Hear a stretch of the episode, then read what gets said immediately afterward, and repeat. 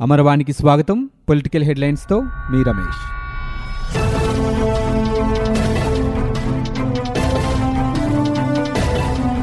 రాజ్యాంగ వ్యవస్థల్ని కించపరిచేలా రాష్ట్ర ప్రభుత్వం సోమవారం శాసనసభ సమావేశాలను నిర్వహించాలనుకుంటోందని తెలుగుదేశం పార్టీ శాసనసభాపక్షం మండిపడింది. సమావేశాల్ని బహిష్కరించాలని నిర్ణయించింది. సోమవారం నాటి శాసనసభ సమావేశాల ఎజెండానే రాజ్యాంగ విరుద్ధమని ఒక సభ గురించి మరో సభలో చర్చించడం పార్లమెంటరీ నిబంధనలకు విరుద్ధమని అన్నారు. మండలిలో జరిగిన చర్చలపై గురువారం అసెంబ్లీలో చర్చించడం ద్వారా ఇప్పటికే నిబంధనలను ఉల్లంఘించారన్నారు. సోమవారం మళ్ళీ చర్చించాలనుకోవడం మరో ఉల్లంఘన అని తెలుగుదేశం పార్టీ అధ్యక్షుడు చంద్రబాబు ధ్వజమెత్తారు. శాసన మండలి రద్దుకు ప్రభుత్వం సోమవారం శాసనసభలో తీర్మానం ప్రవేశపెట్టనుందన్న వార్తల నేపథ్యంలో పార్టీ వ్యూహంపై చర్చించేందుకు ఆదివారం తెదేపా జాతీయ కార్యాలయంలో శాసనసభాపక్షం సమావేశం నిర్వహించారు. ఎమ్మెల్సీలు గాలి సరస్వతి తిప్పేస్వామి కేఈ ప్రభాకర్ ఏఎస్ రామకృష్ణ శత్రుచర్ల విజయరామరాజు వ్యక్తిగత కారణాలతో హాజరు కావడం లేదని ముందే సమాచారం ఇచ్చారు మరో ఎమ్మెల్సీ సమంతకమని ఆదివారం రాత్రి వచ్చి చంద్రబాబును కలిశారు. ఆంధ్రప్రదేశ్లోని అన్ని ప్రాంతాల సమాన అభివృద్ధి వనరుల సమాన పంపిణీయే లక్ష్యంగా రాష్ట్ర ప్రభుత్వం మూడు రాజధానుల ఏర్పాటు నిర్ణయం తీసుకుందని గవర్నర్ బిశ్వభూషణ్ హరిచందన్ పేర్కొన్నారు.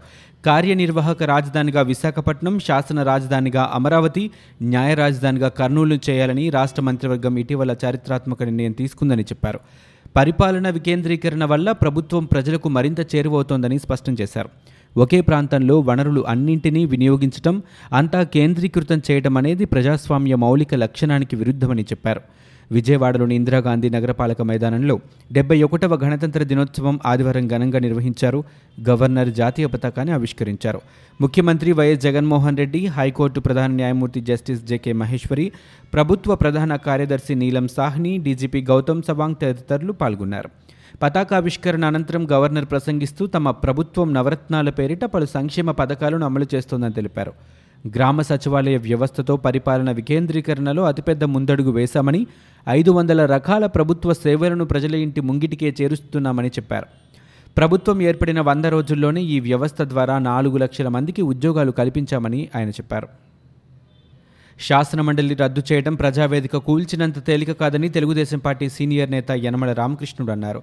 రెండు వేల ఇరవై ఒకటి కల్లా శాసనమండలిలో వైకాపాకు మెజారిటీ వస్తుందని ఆయన ట్విట్టర్లో పేర్కొన్నారు. అలాంటప్పుడు రద్దు అవసరం ఏముందని ప్రశ్నించారు. ఒకవేళ రద్దుకు ప్రతిపాదించినా దానిని అమలు చేసేందుకు రెండు మూడేళ్ళు పడుతోందని అప్పటి వరకు శాసనమండలి కొనసాగుతూనే ఉంటుందని యనమల చెప్పారు. ఒక నిర్మాణాత్మక పంథాలో ఏర్పడిన సభగా మండలిని యనమల అభివర్ణించారు. రాజ్యాంగ వ్యవస్థల రద్దు అనుకున్నంత సులభం కాదన్నారు. ఎన్ని ప్రలోభాలు పెట్టినా బెదిరించినా లొంగకుండా తెలుగుదేశం పార్టీ ఎమ్మెల్సీలంతా దృఢంగా ఉన్నారని యనమల కొనియాడారు. తెలుగుదేశం పార్టీ శాసనసభాపక్ష సమావేశం ప్రారంభమైంది. మంగళగిరిలోని పార్టీ ప్రధాన కార్యాలయంలో పార్టీ ఎమ్మెల్యేలు ఎమ్మెల్సీలతో ఆ పార్టీ అధినేత చంద్రబాబు భేటీ అయ్యారు. శాసనమండలి రద్దు అంశంపై కేబినెట్ నిర్ణయం శాసనసభలో జరిగే పరిణామాలపై పార్టీ నేతలతో చంద్రబాబు చర్చించారు. మరోవైపు గవర్నర్ శాసనసభ స్పీకర్కు తెలుగుదేశం పార్టీ శాసనసభాపక్షం లేఖ రాసింది. సభ నిర్వహణలో బీఏసీ అజెండాను ఉల్లంఘించారని ఫిర్యాదు చేసింది. తొలుత మూడు రోజులు అసెంబ్లీ నిర్వహిస్తామని బీఎస్సీలో నిర్ణయించారని బీఎస్సీకి చెప్పకుండానే ఇష్టానుసారం సభను పొడిగించారని లేఖలో పేర్కొంది. సెలెక్ట్ కమిటీకి పంపిన బిల్లును అసెంబ్లీలో చర్చించడం నిబంధనలకు విరుద్ధమని తెలుగుదేశం పార్టీ చెబుతోంది. అంతేకాకుండా కౌన్సిల్లో మాట్లాడిన అంశాలను శాసనసభలో ప్రస్తావించకూడదని లేఖలో పేర్కొంది. రాజ్యాంగ విరుద్ధంగా జరిగే చర్చలో పాల్గొనకూడదనే ఉద్దేశంతోనే సభకు బహిష్కరించినట్లు టీడీఎల్పీ వెల్లడించింది. ఆంధ్రప్రదేశ్ శాసనమండలి రద్దు తీర్మానాన్ని ముఖ్యమంత్రి జగన్మోహన్ రెడ్డి శాసనసభలో ప్రవేశపెట్టారు. అనంతరం మంత్రి ఆళ్ళనాని దీనిపై చర్చను ప్రారంభించారు. ఈ సందర్భంగా ఆయన మాట్లాడుతూ రాజధానిని తరలించడం లేదని సీఎం జగన్ చెప్పారని అన్నారు. తెలుగుదేశం పార్టీ అధినేత చంద్రబాబు వ్యవహారాన్ని ప్రజలంతా గమనిస్తున్నారని ఉమ్మడి రాష్ట్రం విడిపోవడానికి కారణం ఆయనేనని ఆళ్ళ విమర్శించారు. తన స్వార్థ ప్రయోజనాల కోసం రాష్ట్రాన్ని తాకట్టు పెట్టారని ఆయన ఆరోపించారు. మూడు రాజధానుల ఏర్పాటు ఏపీ ప్రజల ఆకాంక్ష అని దానిని నెరవేర్చకుండా చంద్రబాబు అడ్డుకుంటున్నారని ఆళ్ళ నాని విమర్శించారు. పరిపాలన వికేంద్రీకరణ జరిగితేనే రాష్ట్రం అభివృద్ధి చెందుతుందన్నారు. గ్యాలరీలో కూర్చొని మండలిని చంద్రబాబు డిక్టేట్ చేశారని ఆయన విమర్శించారు. ఆంధ్రప్రదేశ్ శాసనమండలి రద్దు ప్రతిపాదనకు రాష్ట్ర కేబినెట్ ఆమోదం తెలిపింది. కాసేపట్లో కేబినెట్ తీర్మానాన్ని ముఖ్యమంత్రి జగన్మోహన్ రెడ్డి ప్రవేశపెట్టనున్నారు. అక్కడ ఆమోదం పొందిన తర్వాత ఈ ప్రతిని కేంద్ర ప్రభుత్వానికి పంపుతారు. గతంలో ప్రధానమంత్రి కేంద్ర ప్రభుత్వం నుంచి వచ్చిన లేఖలను ఆధారంగా చేసుకుని మండలి రద్దుకు రాష్ట్ర కేబినెట్ మొగ్గు చూపినట్లుగా తెలిసేది. గత కొన్ని రోజులుగా ఉభయ సభల్లో చోటు చేసుకున్న పరిణామాల నేపథ్యంలోనే రాష్ట్ర ప్రభుత్వం ఈ ప్రతిపాదనను తీసుకొచ్చింది. శాసన న్యాయపరంగా ఉన్న చిక్కులను పరిగణలోనికి తీసుకొని తదుపరి ప్రత్యామ్నాయాలను కూడా ఆలోచించుకున్న తర్వాతే కేబినెట్ ఈ నిర్ణయం తీసుకున్నట్టు తెలుస్తోంది. శాసన మండలిలో అధికార వైకాపాకు తొమ్మిది మంది సభ్యులున్నారు. అందులో ఇద్దరు మంత్రులు కూడా ఉండగా ఒకరికి ఉప ముఖ్యమంత్రి హోదా ఉంది. మండలి రద్దయినప్పటికీ ఉప ముఖ్యమంత్రి పిల్లి సుభాష్ చంద్రబోస్ మంత్రి మోపిదేవికి అండగా ఉంటారని సీఎం జగన్ చెప్పారు. వారికి రాజ్యసభ సభ్యత్వం ఇచ్చే దిశగా వైకాపా ప్రయత్నాలు చేస్తోంది. ఆ ఒప్పందం మేరకు ఆ ఇద్దరు మంత్రులతో రాజీనామా చేయించాలని ఆ పార్టీ భావిస్తున్నట్లు సమాచారం. మిగతా ఏడుగురు సభ్యులకు కూడా రాష్ట్రంలోని వివిధ కార్పొరేషన్లకు చైర్మన్ పదవులు కేటాయించే అవకాశం ఉన్నట్లు తెలుస్తోంది. మరోవైపు కడప ఆర్ఎండ్బి స్థలంలోని తెలుగుదేశం పార్టీ కార్యాలయ లీజ్ రద్దుకు కూడా రాష్ట్ర మంత్రివర్గం ఆమోదం తెలిపింది.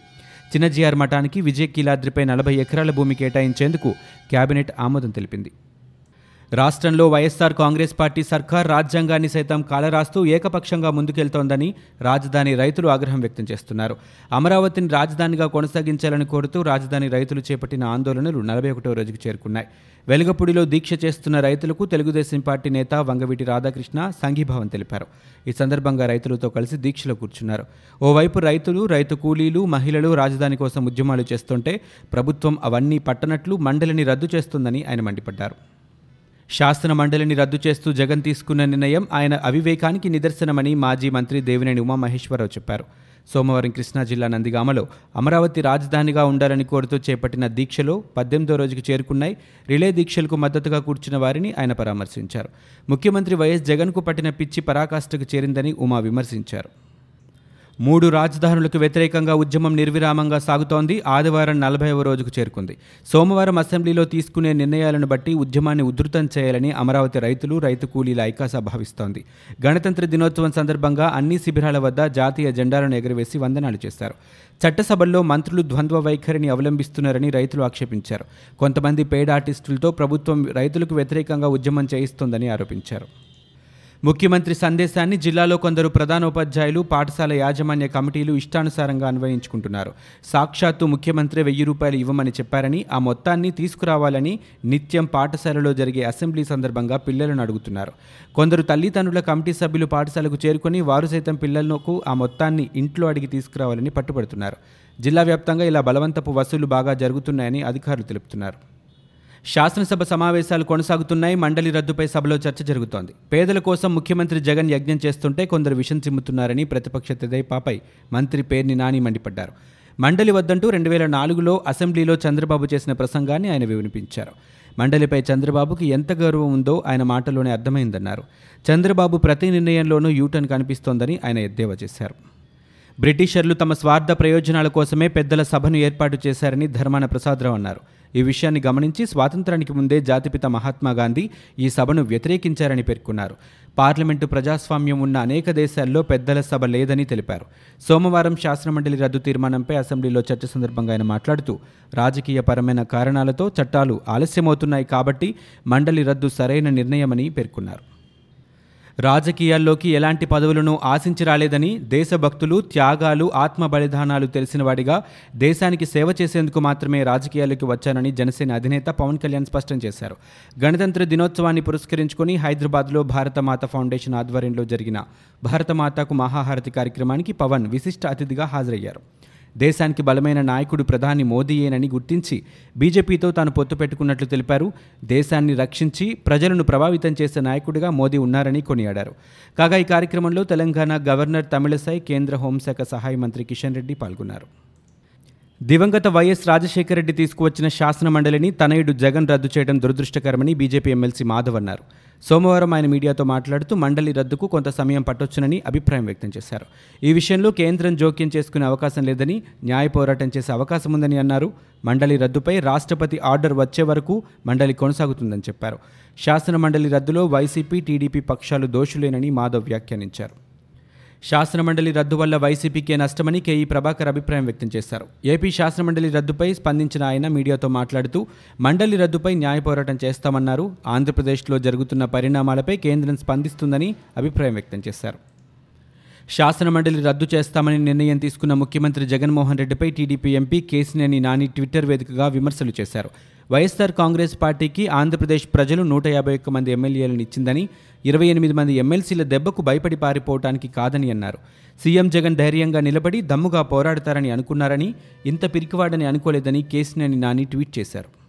ముఖ్యమంత్రి వైఎస్ జగన్మోహన్ రెడ్డిని బీజేపీ ఎంపీ సీఎం రమేష్ సోమవారం కలిశారు. ఫిబ్రవరి ఏడున తన కుమారుడు రిత్విక్ వివాహానికి హాజరు కావాల్సిందిగా ముఖ్యమంత్రిని ఆహ్వానించారు. కాగా ప్రముఖ పారిశ్రామికవేత్త రాజా తాళ్ళూరి కుమార్తె పూజతో రిత్విక్ నిశ్చితార్థం గత ఏడాది నవంబర్లో దుబాయ్లో జరిగింది. ఇప్పటికే సీఎం రమేష్ తన కుటుంబ సభ్యులతో కలిసి ప్రధాని నరేంద్ర మోదీని కలిసి వివాహ ఆహ్వాన పత్రికను అందజేశారు. ఇవి ఇప్పటివరకున్న పొలిటికల్ న్యూస్. మరో బులెటిన్తో మళ్ళీ మీ ముందుకు వస్తాం.